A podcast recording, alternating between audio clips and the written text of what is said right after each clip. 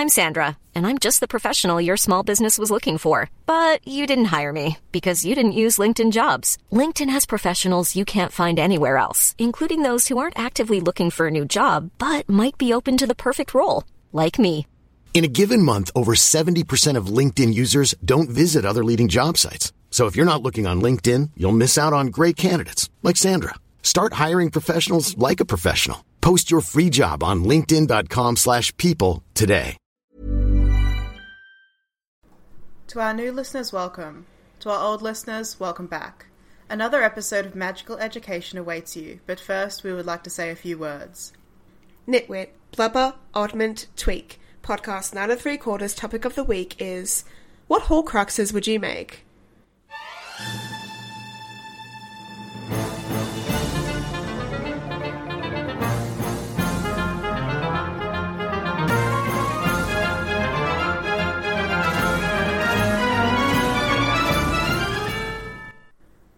Hey there, listeners. I'm Jem. And I'm Ria, and we're doing another hypothetical. This time it's us making the Horcruxes, not old no-nose Voldy Old mate Voldy.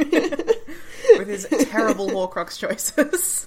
yeah, like he's like he goes such a distinctive route. He's like, "Oh, I'm going to choose things that are so personal to me, and I'm going to make them really precious, valuable, one of a kind objects." It's like, okay, Yeah. wow, All these, like- ostentatious. All of these like extremely personal or extremely precious, highly identifiable items, and then I'm gonna hide them in places of personal significance from my backstory. Idiot. yeah, It's typical. Oh, classic like evil villain. Yeah. Rookie mistakes. I've chosen some items. Some of them may have a bit of significance to me. Others, I think, I chose for very specific purposes, which I'll outline in my explanation. Yeah. Um, I'm interested to see what you go for as well. Yeah. I I think we might have some overlapping ideas, so we'll see. Um, I thought I'd start with like some of the things that we should probably take into consideration when creating a Horcrux because I read like a lot of like here's my ideas for Horcruxes and I think that they just wouldn't work. Sure. Um, so I think some of the problems are that a Horcrux has like a powerful magical signature. So Yeah. I feel like a, a learned wizard like Dumbledore could probably detect a Horcrux if it was like in the middle of the Ministry of Magic, for for example.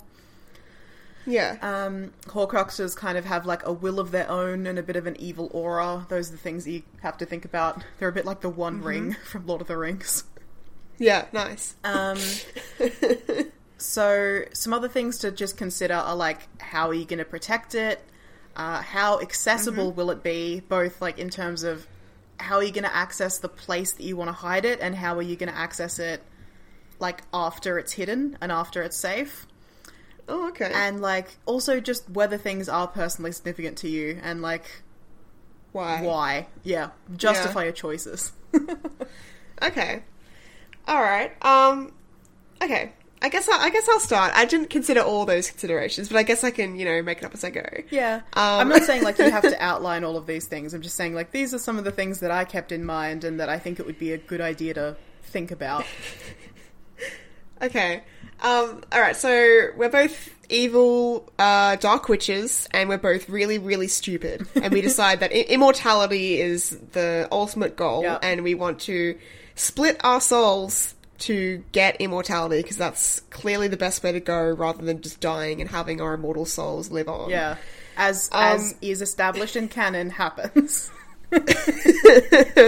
So we go this really complicated, convoluted, stupid route instead, and we decide to make some Horcruxes. Um, in preparation for this episode, I made seven Horcruxes and one accidental eighth Horcrux, without realizing that it's actually six Horcruxes are made and one accidental seventh Horcrux. Which is what I did. yeah, so I have one extra. I guess I'm just that little bit more evil. Just that I'm trying to show up safer. my. I'm trying to show up my, my evil older witch sister, and I and I, I'm constantly living in her shadow. So I thought, you know what? She made six Horcruxes. I'm going to make seven. And like, You know? what will happen is the hero will come after us, and they'll get rid of all of my Horcruxes. They'll get rid of the first seven of yours, and then they'll be like, "Done." And then you can pop up as a spooky girl right at the end and be like, "I had Yeah. an extra one that nobody Boss knew battle. about." Yeah, amazing. Incredible! You're a genius. Thank you. My first choice, I thought, all right, Horcruxes, it's just a piece of my soul put into an object, right? So I want the object to be sturdy. I want it to be tough, maybe even Right. indestructible. Like, you know? Yeah. So my thought was a Nokia 3310 2 gigabyte GSM in dark blue. yep, yep. like one of those Nokia bricks Uh-huh. um, from like 2002, around that era. Um, and that's where I'd encase a part of my soul, and then I would. The place I would hide that is at the bottom of the ocean. yep, okay, so these are some pretty common ideas that I saw a lot in my research. I did not The old- research. I went off gut instinct. Amazing. okay, so, it, so the problems that I have yep. Like I get, yeah, I get like the cool, funny joke that the Nokia phone is indestructible. Great, but also like when something is a Horcrux, it's already very, very difficult to destroy. So like, why go with the phone? Why are we assuming that I'm a learned wizard who actually read all the instructions before just starting the recipe? when I do you're right. cooking, I read step one and I do step one. Then I read step two and I do step two. I'm not the kind of person who reads the whole recipe to get a general idea of what I need to be doing at certain times. No, I'm a dumb bitch. I tend to read the recipe and then I'm like, I pretty much remember it, and then just go off like half remembered recipe, half gut instinct. I'm not a good cook. Neither am I. Also, uh, bottom of the ocean. What if Yep. the day comes that you need to get that Horcrux back? How are you going to get it out of there? I guess I'll call up James Cameron, you know? Okay, no one's been to the bottom of the Mariana Trench. No, wait, did you say bottom of the ocean or bottom of the Mariana Trench? I said bottom of the ocean. I don't really want to go Mariana Trench. I mean, I Okay. guess I could, but I was thinking more like the the South Sea or the South Ocean, which is the one like above Antarctica because I love Antarctica. Um, and it's really treacherous, and the currents are like responsible for the entire temperature of all the world's oceans, so that it's a really important ocean, um, and really just treacherous and shitty and cold and stuff like that. So. Yeah, I figure if I drop it, if I like do the whole like Lady in the Titanic thing, where I just go plop and put it at the bottom, like you know, sinks all the way down. I feel like maybe if you went and put it like in the Titanic, you might be okay. But if you just drop it in the ocean, like like you said, currents, like it's not going to Yep. stay in the same place. You've Yeah, basically I mean- just lost that Horcrux. But I can feel it; it's a part of me. So, like, if I really needed to go find it, I could, I guess. I don't wizard. think he can. Voldemort can't feel his Horcruxes because he's like, I would know if they were destroyed, and he's wrong because he's an idiot. Yeah, well, I'm also an idiot, I guess.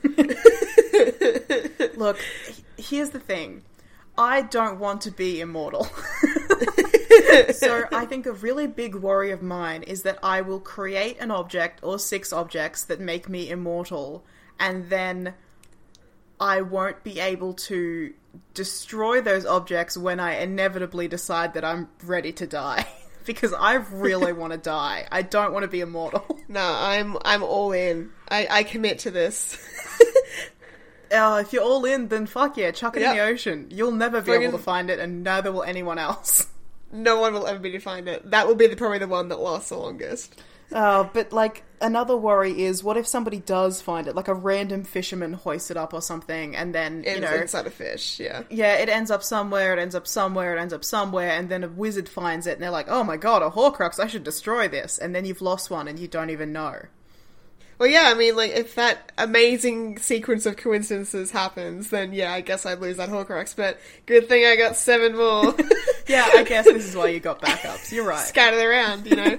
I think that one, based on all the ones I do, that one's probably the least likely to be found. Yeah, I would agree. Like, unless you've Yeah. you've got another idea that's more least likely to be found. I mean, I guess we'll find out. Yes, I guess we will. Um, so I kind of like started with a couple of ideas and then modified them, like common ideas. So you've already started with one inaccessibility. A really Yeah. common idea is I'll throw something into the ocean or to the bottom of the Mariana Trench, the Earth's core. Another really, really common one is uh, the golden record. Do you know what that is? It's a record not actually made of gold, but it looks like it's made of gold. that contains a bunch of like sounds and images and things to describe life on Earth. in this And- space. Yeah. That's one of my ideas later on. Oh, okay. How have you like automatically landed on all the Horcrux ideas? Yeah, so it's on the Voyager space spacecraft, and it apparently it's currently twenty billion kilometers away from Earth. I didn't like fact check that. That's just what somebody said. My problem. my with idea that- is slightly different from that. Don't worry. yeah. My idea with the golden record is first of all, how did you get that in the first place? You didn't Yeah. make it. and second of all, like putting something on a spacecraft that then just gets blasted away from the Earth, never to be returned. I don't like that because what if I don't want to be immortal anymore? No, yeah, I, I didn't go for that, but I went for something very similar vein. yeah. So what I went with is, and I'm going to mispronounce this, Super Kami Okande, which is in Okay. Ida, Japan. And I'll Okay. get up what the description of it is. Okay. Nope. Sorry. Is this the location of where you're hiding your Horcrux? No, this is what the Horcrux is. Let me just Oh, okay. it. Okay, cool.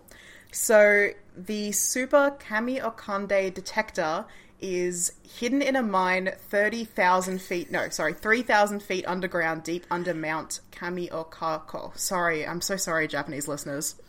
And basically, it is a uh, an enormous steel tank holding 50,000 tons of water, ensconced by a stunning array of 11,146 photomultiplier tubes used to detect light produced when neutrinos interact with the surrounding water. So it's this big, Okay. like, lab, I guess. Deep, Yeah. deep, deep underground. It's incredibly inaccessible. Um, basically, nobody's allowed to go there. Like it's a very very secure facility. You can like apply to tour the lab for educational purposes and scientific research, but like it's very hard to it's very hard to get into. Yeah. And then if the thing that I've made my Horcrux is this enormous steel tank with 50,000 tons of water, that's going to be incredibly difficult to destroy.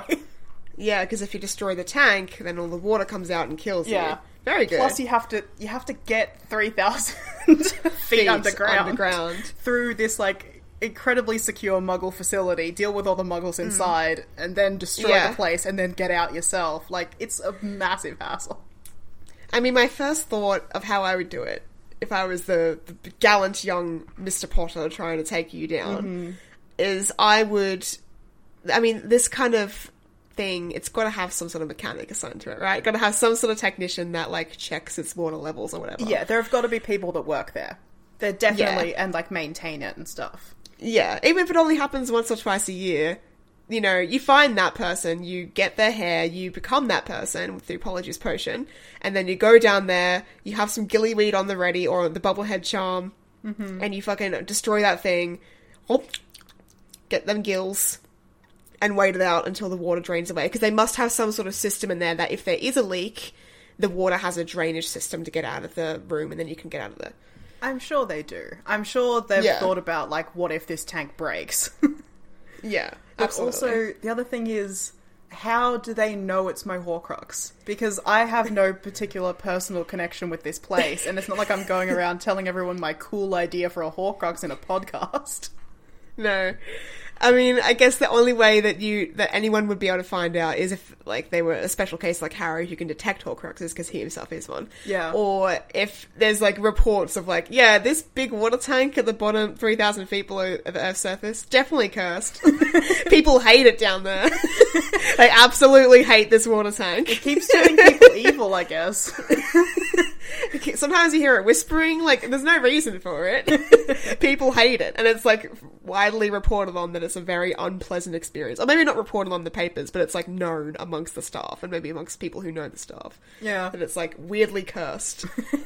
But like, it's a big leap from the bad vibes tank to this is one of the Horcruxes of Rhea, evil overlord. it is. Unless like somebody tracks me to the one time I visited that place 20 years ago to put a piece of my soul down there, I guess. Or if I've got like a mind connection with a gallant young hero destined to take me down and he finds evidence of it in my memories. Amazing. yeah. That's pretty good. I'm like I'm gonna say like the, your I think it's crackable. You could kill it, but the fa- like like you pointed out, there's absolutely no connection between you and this this water tank. So that would be hard Yeah. to find.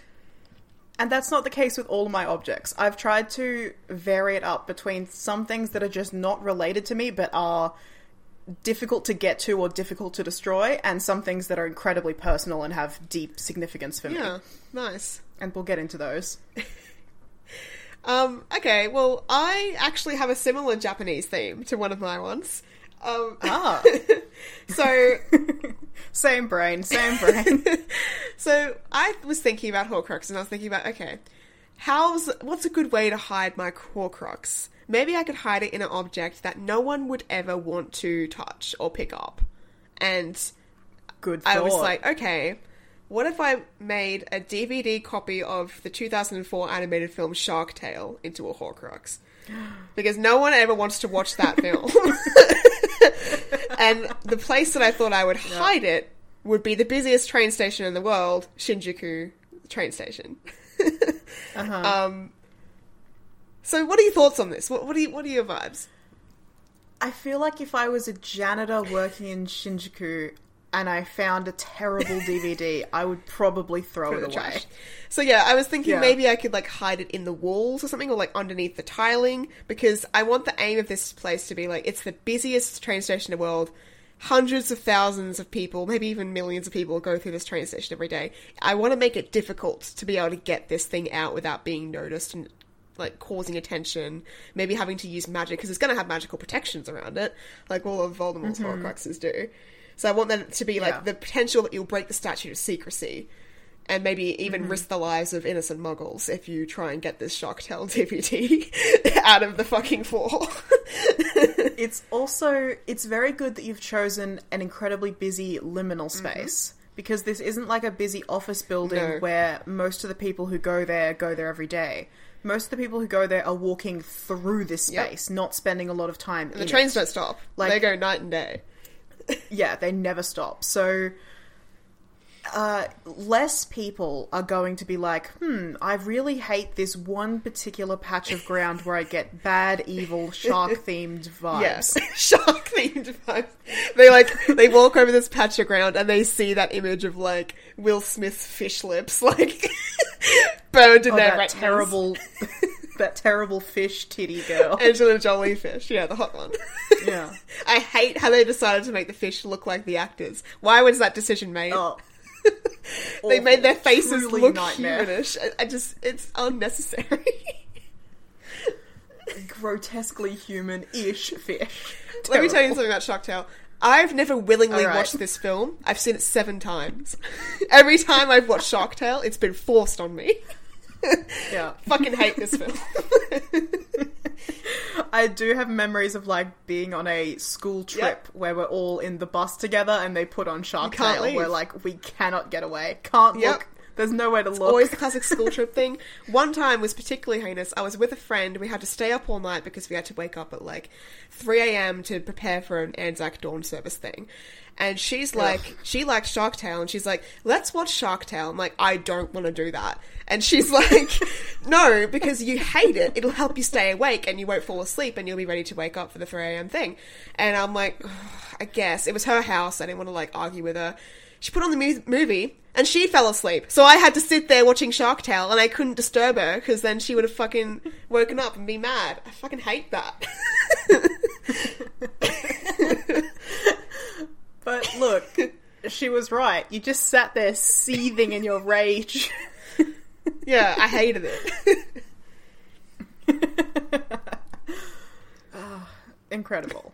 Um, I think the only problem that you might have is going to be with the employees who are there Hmm. every day, often spending a lot of time like in the same spot, like you know, selling tickets or whatever. Yeah.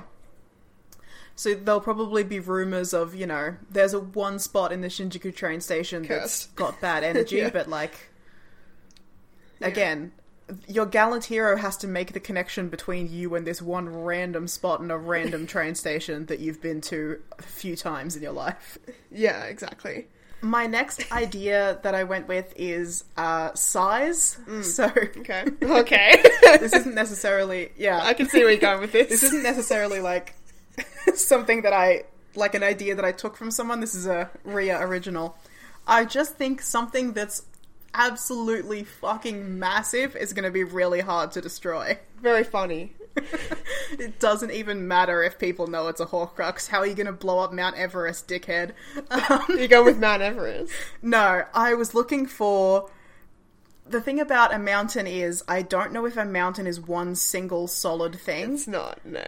Yeah, so I was looking for like biggest rock, and that led me to Uluru, and I'm like, well, I'm not going to go to like a sacred Indigenous Australian site and like put my soul in it. That's a very white colonizer. I don't need that kind of energy. Did you go with like life. Matilda, the giant kangaroo at Wet and Wild? I didn't think that well. I was looking at like giant, giant um, landmarks, giant statues, and unfortunately, a lot of them are sacred, so I couldn't go with that.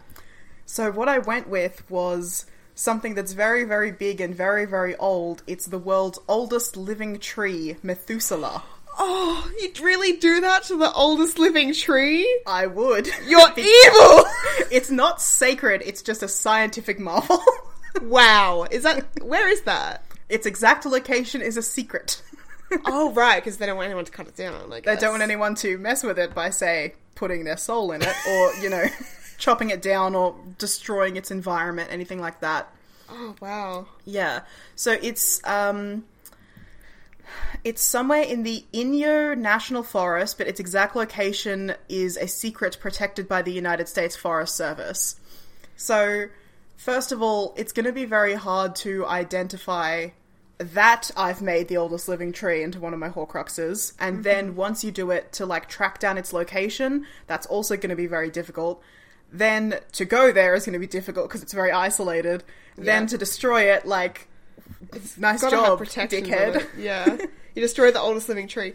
Also, how do you find the oldest living tree? You. I'm a wizard. Dark I'm a dark wizard. I just go to the United States National Forest Service. Torture them, I guess, yeah. And uh, yeah, I find someone brainwash them into telling me. I've got Yeah. dark magic. Makes sense, makes sense. I probably am going to leave a trail, which is what my gallant hero will be following when he comes to destroy me. yeah, absolutely. Oh god, I'm feeling so bonded to my gallant hero. What's what's their name?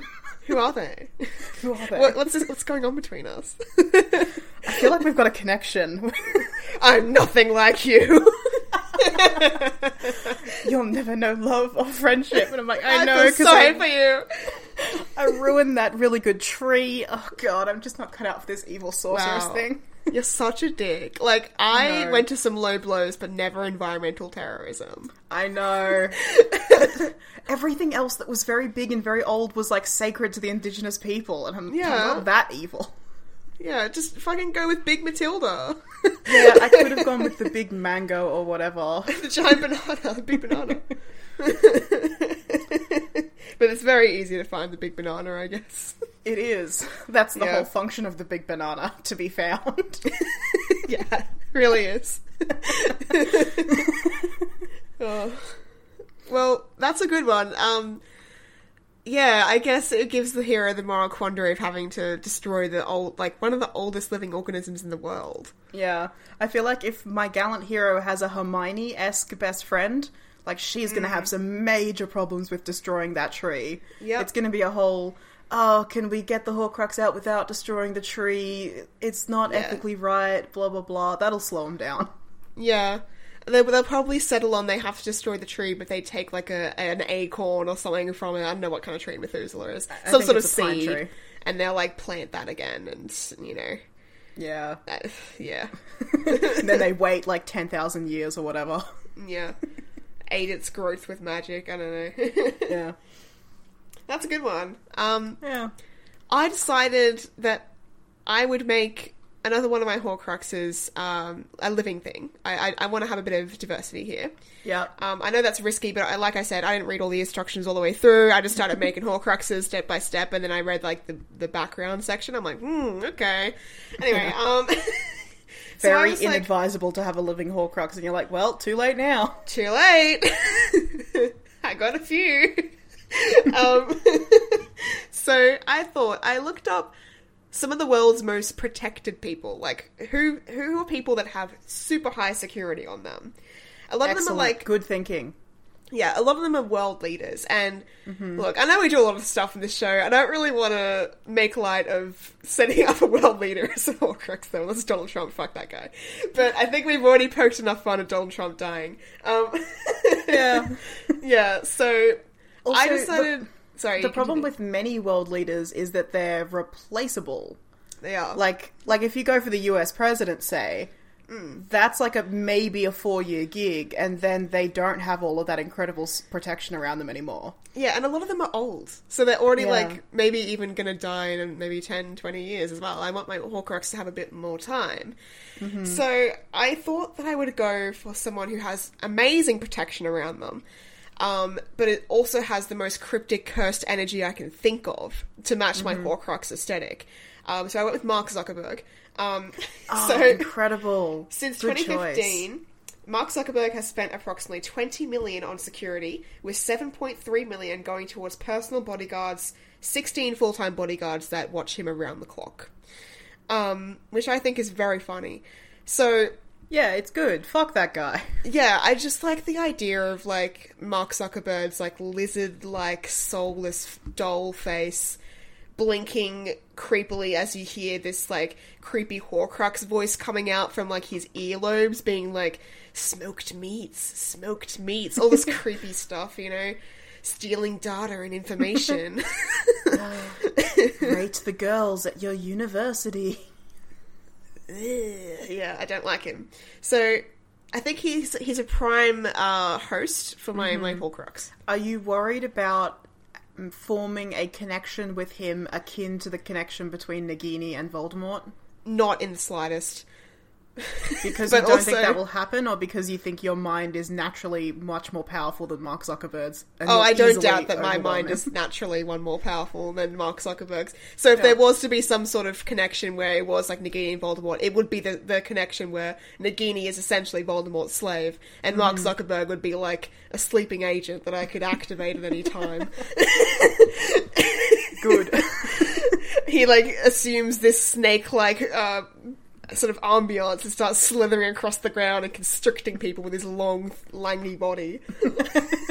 I hate it. It's what he deserves.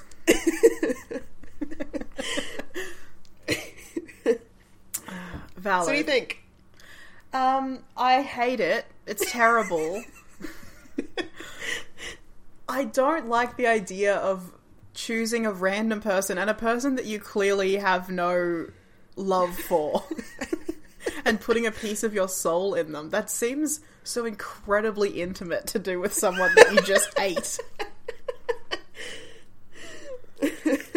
He has such good protection on him though, Rhea.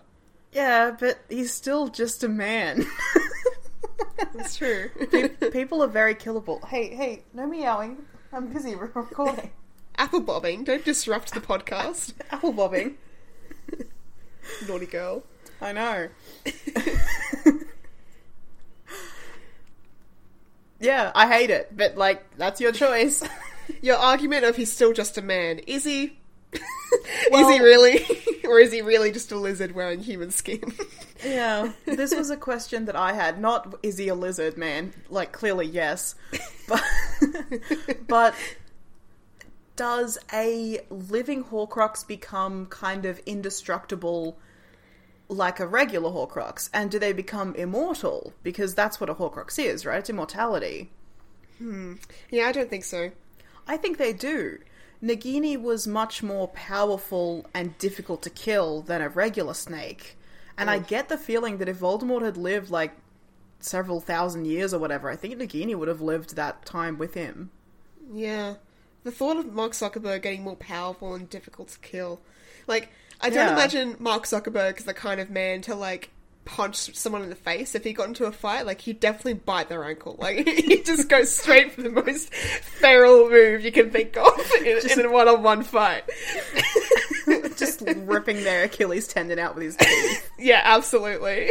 Actual like clawing out, Mark like Zuckerberg. clawing out their butt crack, so they get those sensitive nerves that absolutely just destroy a man. Ah! That's awful, Gem. with his awful long fingers. I can just I can see it. Too powerful.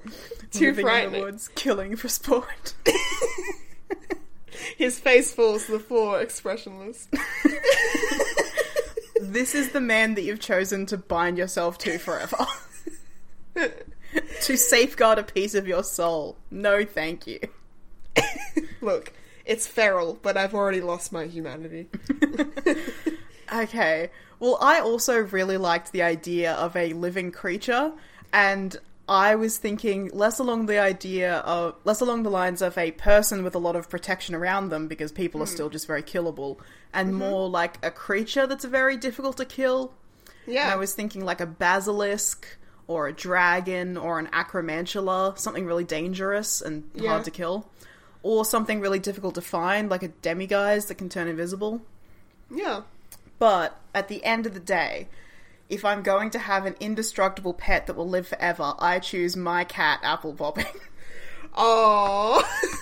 because fuck being an evil witch alone forever. I want my precious baby kitty cat, who I love so much, Apple Bobbing. yeah. And I'm guessing she'd always be at your side. Yeah, of course. Yeah. I'd be like the, the head of Team Rocket in Pokemon that always has his fucking cat with him everywhere he goes, every second of the day.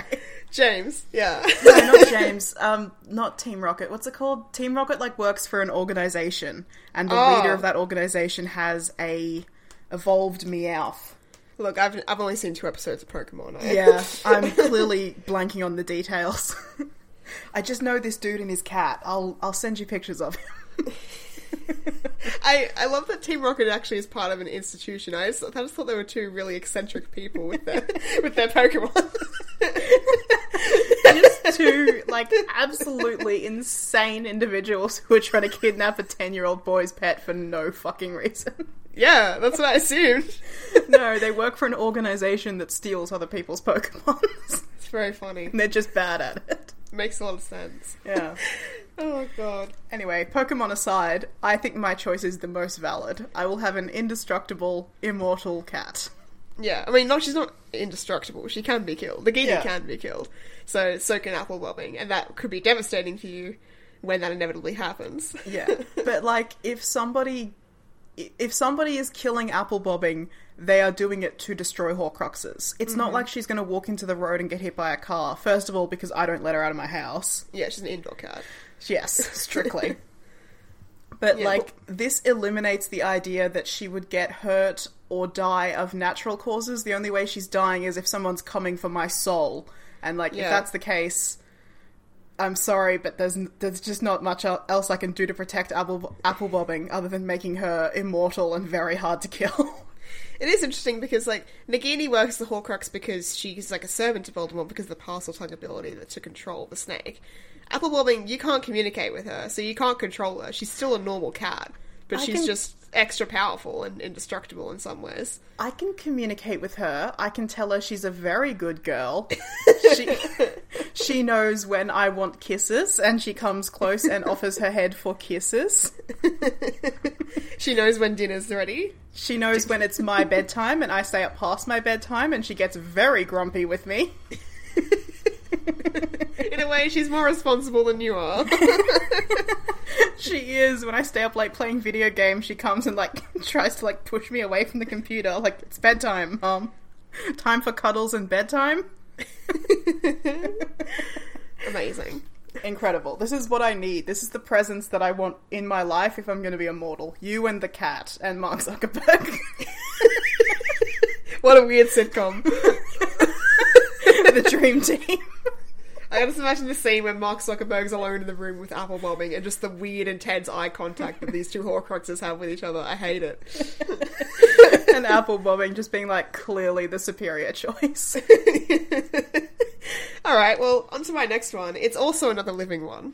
Okay. So I was thinking about animals too, and I was thinking like, okay, if I'm gonna make an animal a Horcrux, I want it to be a very deadly animal. I want it to be an animal that's very threatening and has a huge body count every year. And I was like, okay, box jellyfish.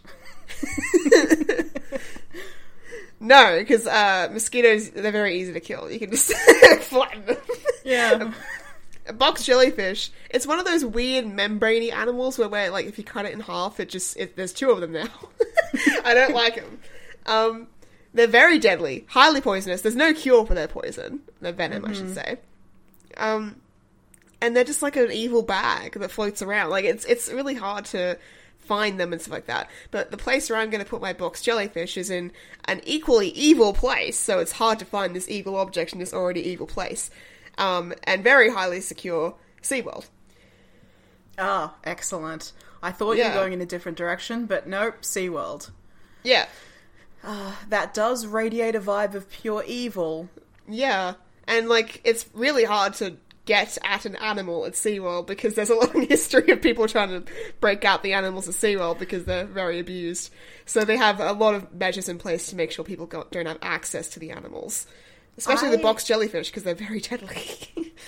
I don't know box jellyfish. Are they like lone wolves or do they live in a massive pack of other box jellyfish? They can do either or. I'm just wondering if it's going to be in a tank with like A bunch of others. yeah. Probably, considering how je- jellyfish are generally displayed. Yeah. They usually put a bunch of them in a big tank. Also, I cannot imagine a jellyfish that is like territorial and has to be kept alone. That that Yeah. goes against everything I know of jellyfish. What's really funny to imagine is if my box jellyfish radiates so much evil energy that, like, on one side of the tank is my box jellyfish, and on the other side of the tank is like a huge wall of box jellyfish that refuse to get close to it. Very funny. I just don't think jellyfish are smart enough to read evil auras. They don't have brains. No, they just got nervous systems. So I like the idea that your gallant hero, much like Harry having to get the correct key in book one, the correct flying key, Has He's to gonna- swim through the jellyfish. he's gonna have to swim through the jellyfish looking for the one that is evil. And all of them Yeah. are so evil and so venomous. Yeah. I doubt there's um, like charms that would last long enough to protect him from the venom. Like, I just I can't even think of one. Like yeah, the other thing is magic is harder to do underwater. Like he can Yeah. do a bubblehead charm before he gets in there, but then what? things like Protego protect you from physical objects. Do they protect you from venom? though? like, it's hard I- to say. It's also kind of like a physical force. I just don't Yeah. think that's going to work very well in the water. Like if I Hmm. chuck a brick at your head in no, in real life, I was about to say, um, if I Like chuck a do. brick at your head and you deflect with Protego, all good. Yeah. If you're in the water surrounded by jellyfish, it's not like having a brick chucked at your head. Yeah. I just don't think it would be very helpful. And also, so many cameras, so many ways that, like, the tanks are monitored so that, you know, people can't get in because obviously they don't want people near the animals and it's box jellyfish. Mm-hmm. Like, someone's gonna notice. Yeah. Once again, this is going to have to be a massive, like a heist and a massive potential breach of the international sta- statute of secrecy. Yeah. Very funny to imagine that my gallant hero attempts this and is just found face down in the tank the next day by the person who comes to feed the box jellyfish. I don't know, Cheerios, whatever they eat. Sprinkle some fucking blood in the tank for them. I was about to say human blood. They just find the skeleton of the gallant hero in the tank. It's also very funny to be like reading the newspaper and being like, gallant hero and two best friends break into aquarium. And I'm like, hang on, isn't one of your Horcruxes there? And that's how you find out that they're going after your Horcruxes. Yeah. gallant hero and two friends banned from SeaWorld. and you're like, wait! Then do like a spit take with your morning coffee. I love how we're just living a domestic life. Yeah. Us and the cat and Mark Zuckerberg hidden in his little fucking cupboard upstairs. Yeah, we're sitting at the table, like, you know, enjoying breakfast, reading the paper. Apple Bobbing's up on the table, eating from her own bowl, because of course she is. Mark Zuckerberg's on the floor, eating from his own bowl. He's molting. It's molting season, so he's pretty fussy at the moment. Every day I berate you for the choice of Horcrux you made. It's such a bother to clean out his cage. God, he needs walks all the time, but he has all this great protection, which is now our protection. God. Well, what's your next one? Uh, okay, the next idea I was building off of was randomness. A lot of people are like a random grain of sand on a random beach, a random rock, a random Yeah. coin that I then put into circulation, a piece of garbage. The idea being that it should be difficult or impossible to identify and they're difficult to locate.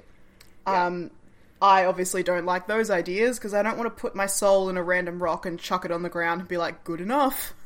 Yeah. That's no good. Also, the idea of a coin in circulation, like, good luck ever tracking it down. Ever, ever, ever, ever tracking it down. Imagine just you're buying some chips from the local store and you get given your change and you're like, oh, this is so evil. Why do I feel so bad? The most oh. evil fucking 10 cent coin I've ever had in my life. Ten cents. Why do I want to me. kill someone right now? Oh god, I'm seeing an image of my two best friends making out. Oh, a nightmare. so funny. or like, you walk into the house one day and flick me a coin, you're like, yeah, Horcrux came back again. It always finds its way back. no, terrible. So I went for a random object being a random brick in the wall of Azkaban prison. Oh. Because I know where the fuck it is. Part of the submerged wall, you reckon? yeah, maybe. Like, make it good. make it a difficult brick to get to. yeah. Um, like the important thing is, it is very random for anyone else who's trying to find the right brick. Yep. But I know which one it is. you know exactly where it is, yeah. But it's going to be almost impossible to locate because Azkaban already has such evil energy. Mm. and every wizard who goes there is like drained and can't concentrate and like you're just not looking for a Horcrux while you're there. You're just trying to get away from the Dementors. Very clever. And it's fine if it possesses someone or drives them crazy because that's what everyone at Azkaban's like anyway.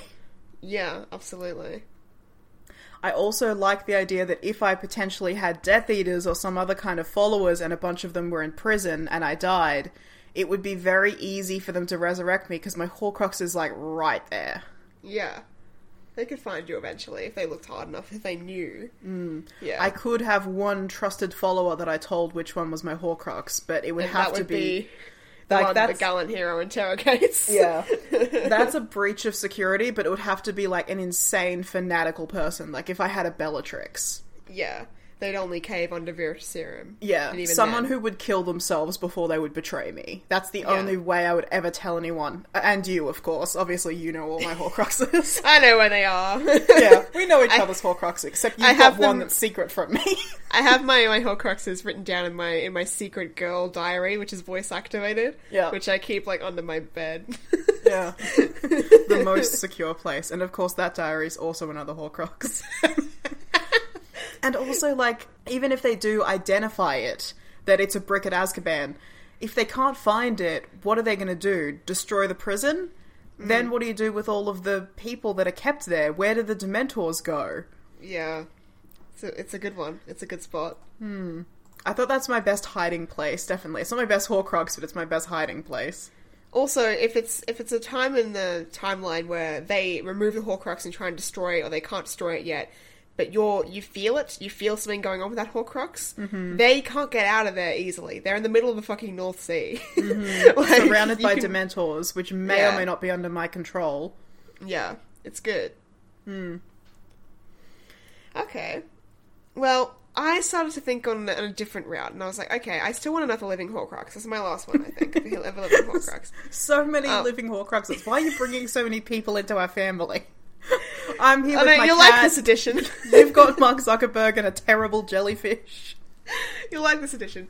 So I was thinking on the opposite side of the spectrum. It's like, okay, I, someone that still has a lot of security around them, but as Mark Zuckerberg is usually universally hated and loathed and as an object of disgust, what if I got someone who was so beloved that the thought of having to kill them to get through to me, it was just so horrible. And I was mm-hmm. like, okay, so if you want to kill me, gallant hero, you've got to get through beloved British actor Dev Patel. I don't know who that is. you don't know who Dev Patel is? Maybe. I'm bad at names. Okay. His Can you give me famous gender and description? he's a male. His most famous movie is Slumdog Millionaire, but it's not his best movie. That was I like haven't seen it. Oh my god, okay, well you don't have to. Um, basically, he's a really beautiful man. He's just a genuine, lovely human being. He's a good actor. He's just a nice dude, all around nice guy. Oh, Dev Patel. googling. He's universally known Oh, we go. hot. He's a hot guy. Oh yeah, I know this guy. Yeah. I can't believe you know who Dev hmm. Patel is. I'm on his IMDb now. What's he been in that I've seen? I've definitely seen his face. He's, he was in an Australian movie called Lion, where he actually did a good Australian accent. He He's was in Avatar: The Last Airbender movie. Oh my god, was he? Yeah. Um, he. Well, at least he Oh, was he probably the only Prince Asian Zuko. person in that movie. Yeah. um, he's been uh in recently. He's been in David Copperfield remake, which is a lovely movie. Mm-hmm. Yeah, he's a he's a all around good actor, decent guy, and you know, gallant hero. You're gonna have to murder Dev Patel to get to me, Dark Wizard Gem. I just read his entire filmography. I've seen literally nothing that he's been in. You've missed the cultural impact of Dev Patel at I'm every so turning point. sorry. I'm clearly not your target audience for this Horcrux, but like, hey, if this guy's joining our happy family, I guess I'm fine with it. I'm neutral. You're neutral in Dev Patel. I like him much better than Mark Zuckerberg. Every morning he makes you eggs that are just fine. You're completely neutral on Dev Patel and everything he does in the household. yeah, he hands me the eggs, and I'm like, hmm, all right, These are fine. not too good, not too bad. Oh, you're here again. That's okay. completely middling on Dev Patel. Yeah. Um, yeah, so what do you think? Do you think our gallant hero could kill him? I, I, uh, from your tone, I assume the answer should be no. I, however, remain neutral. Our gallant hero raises his wand to kill Dev Patel, and Dev Patel's please, like he's like, please, I'm getting married. I think I don't know. He's probably getting married. Um, he's like, I, I have a wife, nearly. Like, I'm just starting out in life. I'm still young. Like, I either have a wife or I might have one someday, or maybe not. Who knows? I think he's engaged. I don't know. we'll find out, I guess, because we live with him now Yeah. in our weird household. I'll ask when he hands me the egg. So, hey, gonna get married? Gonna bring more people into our terrible, happy family? And he's like, oh yeah, and he's like, and you're like, great. I have no opinion on that. Yeah. That's fine. Cool. That's sick, man. See you tomorrow. Yeah. So, what are your thoughts on using a beloved person as a as a Horcrux? I just probably wouldn't go for a celebrity, to be honest. there's no Who would you go for? there's no celebrity that I like enough to want in my house with me. you know? Yeah. Like I like I like them as an entertainer or like I might be a fan of their personal lives or personal work or whatever. Like I was a big fan of Carrie Fisher. She's cool, but like I don't know her. We're not friends. Well, my initial intention wasn't to have Dev Patel living with me as a Horcrux. My intention was just to make him a Horcrux because he's a genuinely nice guy, and people would hesitate before killing Dev Patel. Is my assumption. but this is where we've landed. also, do you think that having a piece of your soul turn him evil would affect his career slash personal life? I mean, if I was able to control that piece of soul to be like, Dev Patel, you continue as normal, unaffected by this, and completely forgetting what's happened to you, then maybe not. I like. I really like that Mark Zuckerberg turned into a feral, wild animal, and Dev Patel is just chill and normal. He has enough, I guess, I don't know, equilibrium to his energy that I feel like he would just. He's he's got such goodness in him. I think it would be like Harry, you know. Mark Zuckerberg, on the other hand, too much sin there. Yeah. Dark, empty spaces inside of his weird, twisted brain. Dev Patel's just pure light, frolicking in the fields of England. Okay, I've really got to watch one of his movies. Watch David Copperfield; it's a good start. Okay. My next idea that I went with was something powerful. A really powerful magical item that would be difficult to destroy and is probably already well protected. That seems like a good call. Um, Yeah. A lot of people suggested something like the Goblet of Fire, a Deathly Hallow, as if that wasn't already one of the Horcruxes from the book, not an original idea. um, something from the Ministry of Magic or something in Gringotts. I had two suggestions. One that I came up with and I thought was an incredible idea until I'm like, fuck, I don't think that's possible. A time turner that I then send forwards in time. Ooh, I don't know. I don't think that is possible. yeah, I I think I've Because you have to go with it. You can't just send it off by itself. I think I've yeah I've been pretty like resolute on the idea that first of all time turners can't go forward in time; they only go backwards Yeah. in time. I believe that's Yeah, true.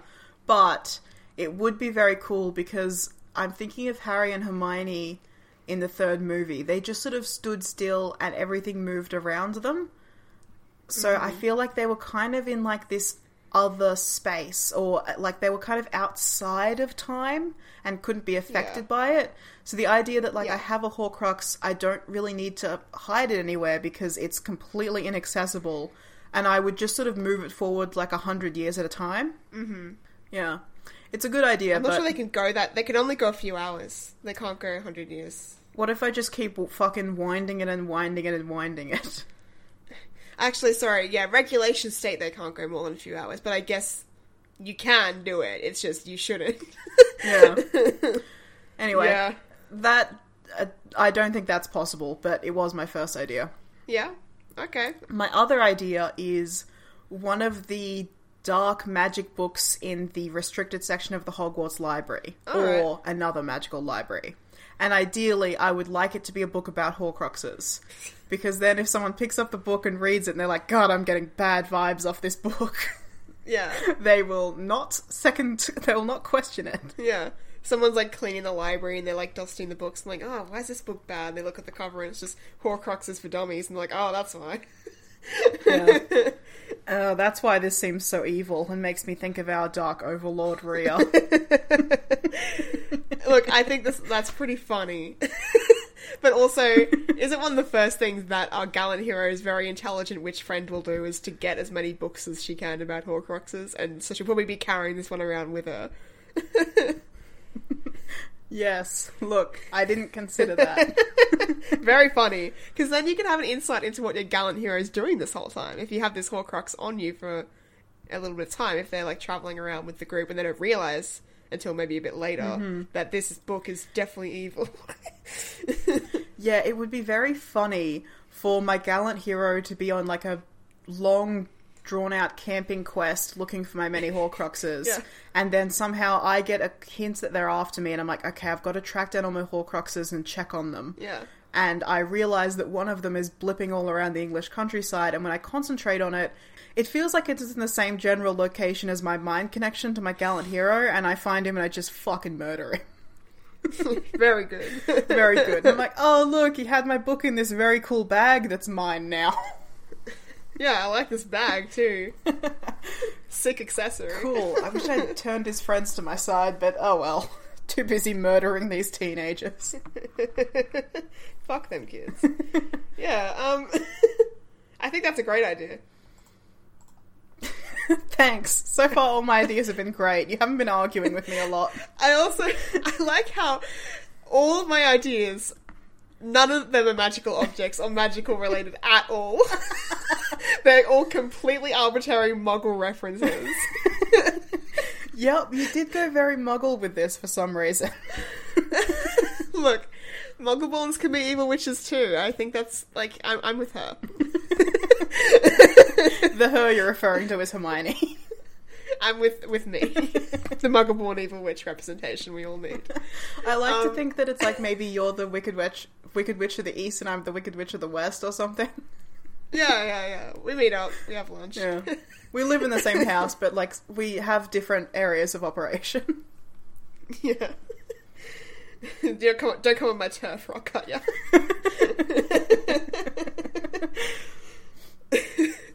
um, my next one, I was thinking along the same lines of Dev Patel, not a living person this time, but something that is very valuable. People don't want to destroy this. People will hesitate before destroying it. It's something priceless, something precious. And I was like, okay, what about the special 40th anniversary edition of a vinyl record of ABBA Gold Greatest Hits? Incredible, and I would put this on the International Space Station. lovely. Okay.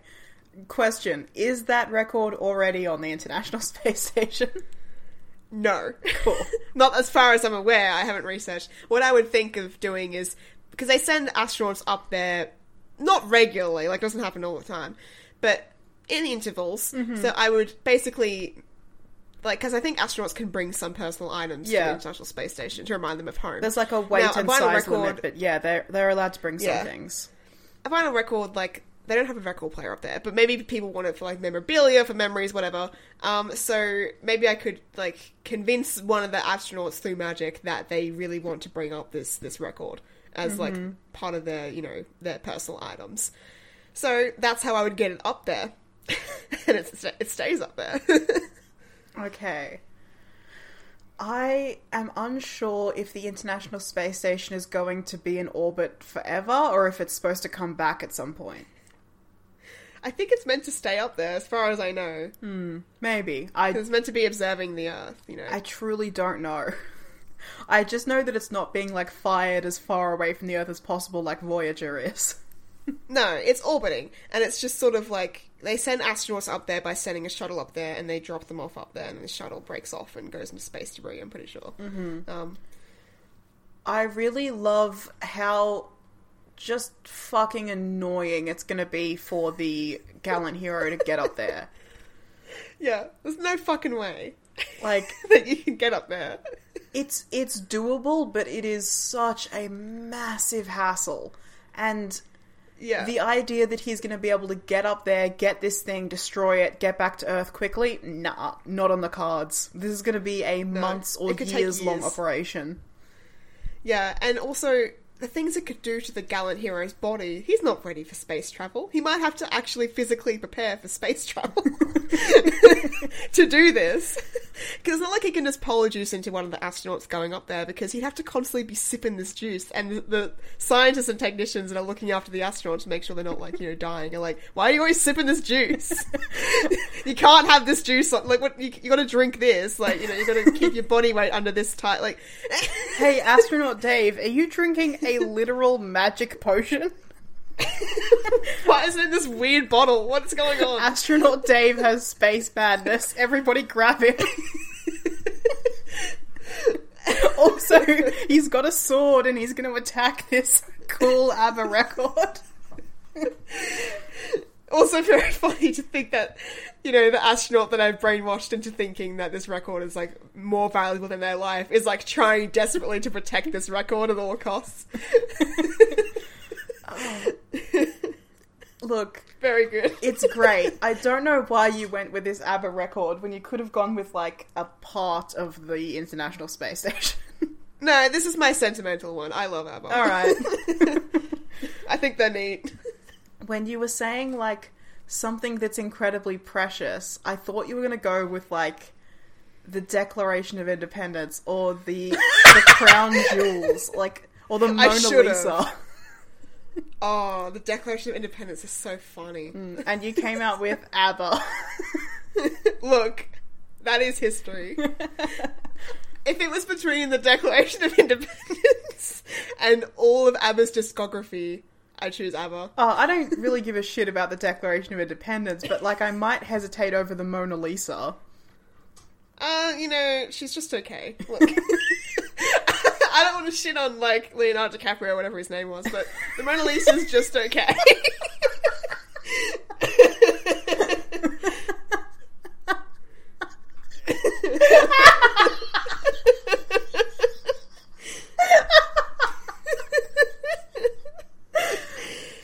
Uh, sorry, that really got me because I, I just I assumed that you were talking about a movie that he was in with the Mona Lisa. Yeah.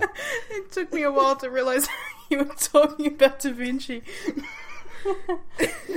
ah, good times. I love this episode. Ah. yeah. Yeah. Space Station is a good place to hide a Horcrux. Mm-hmm. Very hard to get to, very secure. If I was the gallant hero, I feel like my go to plan would be cast the Imperius Curse on somebody who's going up to the space station and compel them to find the ABBA record and send it back to Earth. Oh, but like, it can take quite some time to get up there. The Imperius Curse doesn't last for that amount of time. I feel like it might also have a range. Yeah, it has a range. You have to maintain eye contact and focus. I feel like as soon as the astronaut broke the the fucking you know what's it called the gravity barrier around Earth, the ozone layer. As soon as they broke that, the the Imperius Curse it would be way out of range. Maybe before that. Yeah. Probably. Ah, so they're gonna have to go to space. They're gonna have to go up there, and it can't be all three of them. It's got to be just the Galen, Galen hero. There's no way they can sneak three people up there. Yeah. So maybe even not the gallant hero. Maybe it's the Hermione or the Ron. Dedicates their life to killing this Horcrux. they're not coming oh. back. It's a one way trip. why, why is it a one way trip? They have Because they're up the definitely being station? killed by the rest of the ISS crew in the International Space Station because they tried to kill someone to get a fucking record. That's definitely the that's that's the policy. That's the procedure. If someone on the International Space Station gets space madness, you kill them. you fucking shoot them out the airlock. That's- R.I.P. what happens to space station space? That's space justice, baby.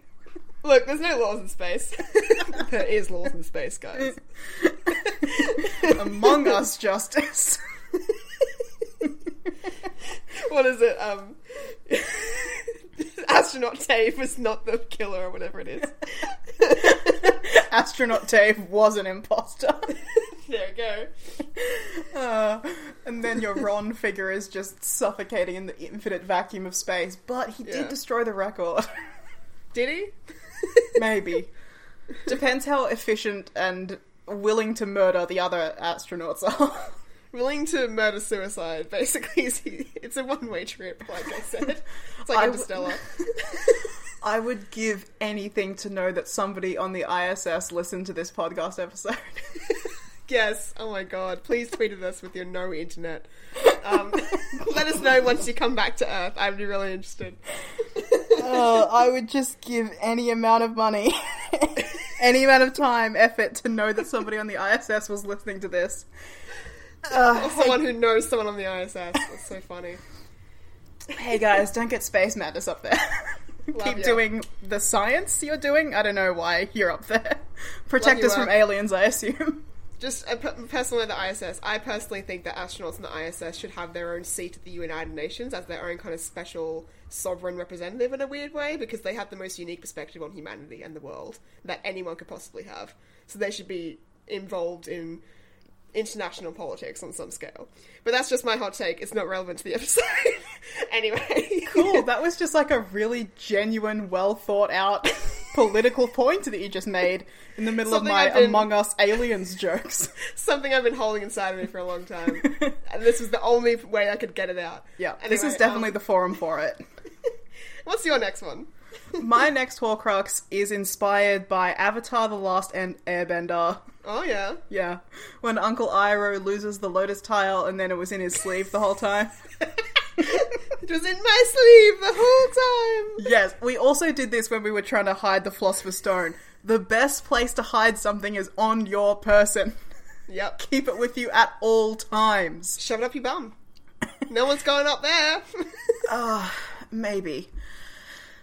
A lot of people mentioned, like, oh, I would use my wedding ring or this brooch that I always wear or something like that.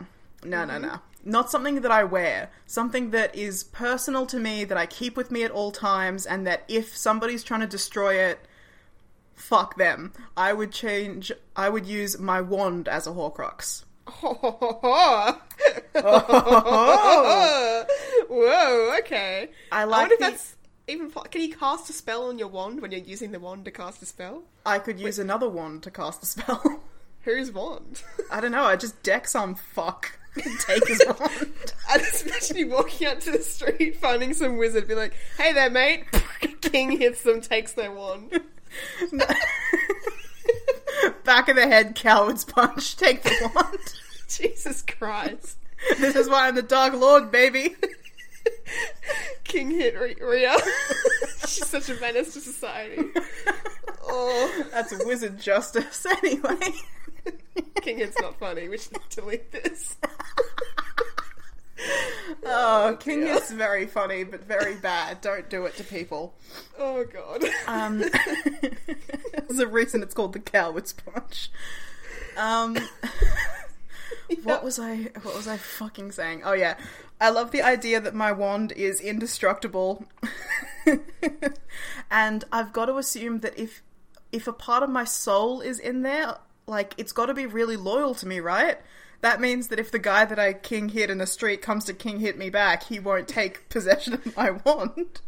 Or if, if Gallant Hero tries to Expelliarmus you, you want to just back into your hands like fucking like a magnet. Yeah, because wands are already a bit sentient, and I feel like when I Yeah. combine it with the sentience of a bit of my soul in there, like Yeah. it's going to be very, very loyal to me and very, very hard to get away from me. Here's the thing though. Canonically, wands can simply be broken in half like a stick. yeah, but canonically, Horcruxes can only be destroyed by like Basilisk Venom or Fiend Fire or something. Yeah, that's, that's true. I guess they'd have to burn you alive. Fiend fire. That is how you kill a witch. Not you ah. though. You go coward's punch. that is how I'd kill a witch. That or chuck them into space. Um, Fucking that airlock. that lovely pneumatic tube noise, like and there they go out into space. oh god, this is stupid. God. Oh, Yeah. a great time. So I might not literally have my wand like in my hand at all times because you know I gotta sleep. Yeah. Just tie it to your wrist. Yes, I'll just take that idea from that very good fan fiction that I read. Who who wrote that fan fiction? I don't know. Where everyone ties the wand to the wrist all the time so they can't get disarmed. Hmm. Someone wrote a fan fiction where that happened. Anyway, but I feel like in terms of magical protections and stuff, obviously the magical protections around my wand are going to be the absolute best that I can do because that's the magical protections I'm using on myself. Mm-hmm. Like, Yeah. obviously, only the best for me and my life. Yeah. Yeah, I can see that. The wand is like the extension of your arm, like if you're looking at it that way, you know? Yeah. Yeah, I like it. it's very good. And you could also, if necessary, if push came to mm. shove, you could fit that up your bum. Yes. If for some reason casting a magical protection was not the best way to go, I could just shove it up my ass. And then it would be safe. Yeah, it's the kind of item you don't need a bag for. Yeah, except I wouldn't because it doesn't have a flared base unless my wand is weirdly shaved. Yeah. Don't put things up your ass Unfortunately, unless they have a flared base, kids. Like Bellatrix's wand, where it's like it go points downwards. I don't want that on my ass. Yeah, that weird hook. I don't like it. No good. Anyway, my my last purposeful Horcrux. So this one I chose purely off of like a cursed energy. I don't know. Why I have Mark Zuckerberg for that too, but he was also a security choice, um, even though he's a flight risk now with his weird behavior. But um, I've chosen a dusty early two thousands playground parachute. Do you know those big parachutes? Yes. The big, yeah. I don't know, I had a cursed energy for me. And mm-hmm. the place that I would hide it is in a sports shed of, a, of an Australian primary school. Because I don't know if you ever had to do like that sports shed duty thing in primary mm-hmm. school where you like checked the list to make sure that the kids who borrowed the skipping rope or something brought it back at the end of lunch. Yeah. But it's a it's chaos in there. There's lots of mm-hmm. huntsmen's. It's a corrugated iron tin shed in the middle of summer. It's hot.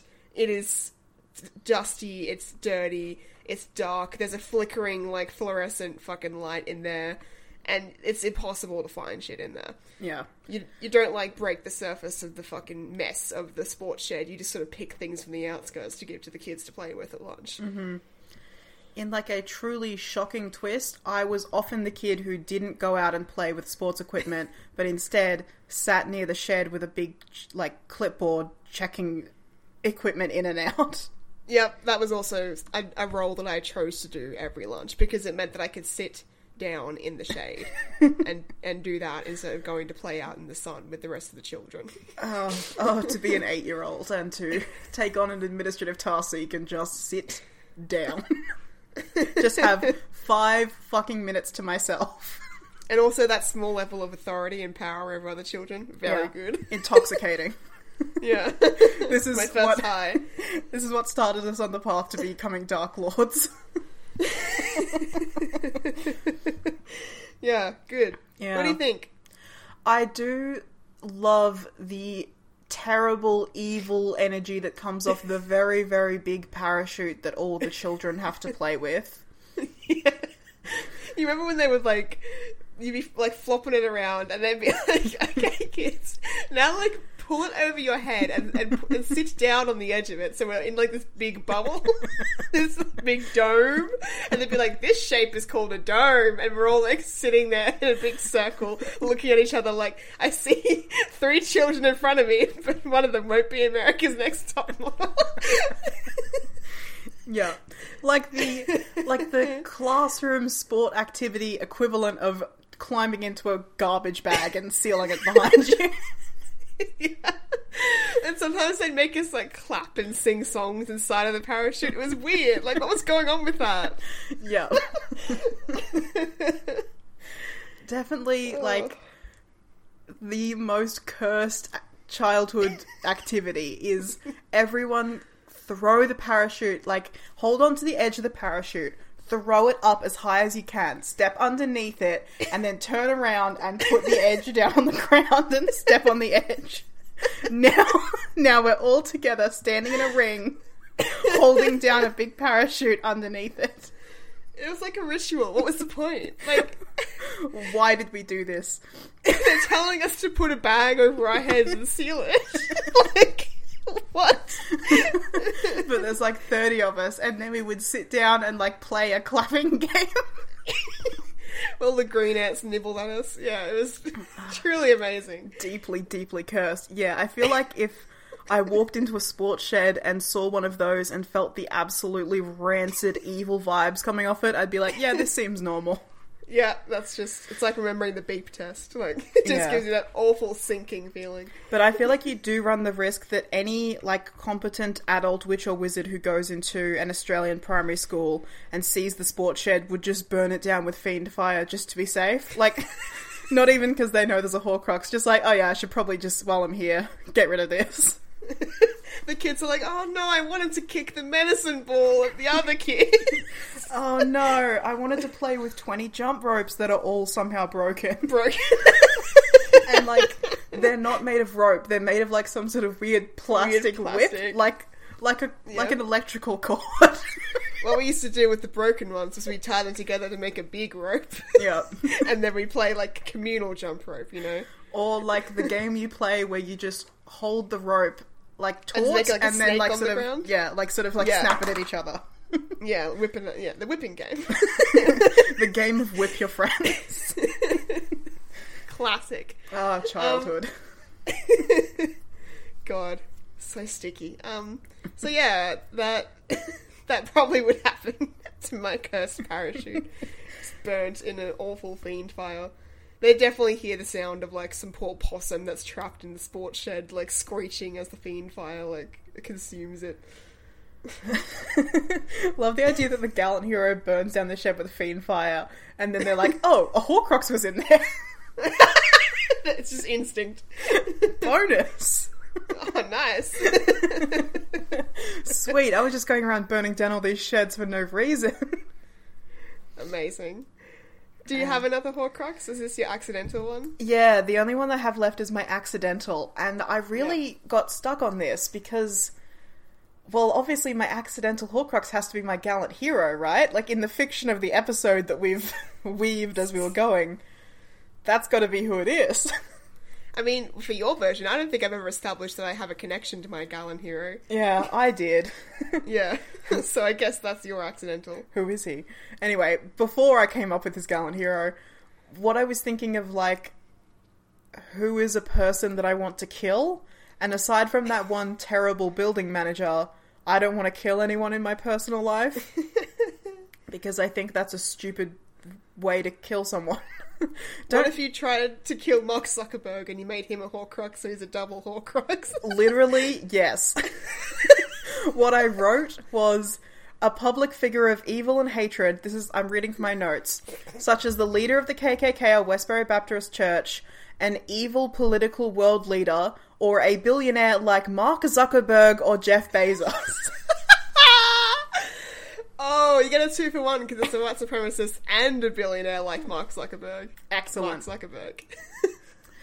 Yeah, so I absolutely don't want my accidental Horcrux to be one of these terrible people. But I feel like if I'm if I'm going to be killing someone, like that's my first move. Yeah. that's where I go. punch Mark Zuckerberg. If I don't know who the White Dragon is, I'm going for Jeff Bezos. But I oh, don't like Oh, the idea that my gallant hero is Jeff Bezos yeah, ew. or the leader of the Westboro Baptist Church. Awful, terrible. I haven't gone for the idea that my accidental Horcrux will be my gallant hero or, or the one that has to, you know, kill all the other Horcruxes. Not at all. Hmm. That's that's the fiction I built for myself. I guess my gallant hero is a baby I tried to coward sponge. but he was too strong for me. and a bit of my soul got off somehow. Nobody No, survived once off. you decided to kill him. Not one. Except you, Jeff Bezos. Once Once Rhea decides to coward punch you, you're gone. Unless you're the kid who survived the punching. the unpunchable. That's what they call him. the unpunchable. Our gallant hero, the unpunchable. Oh god.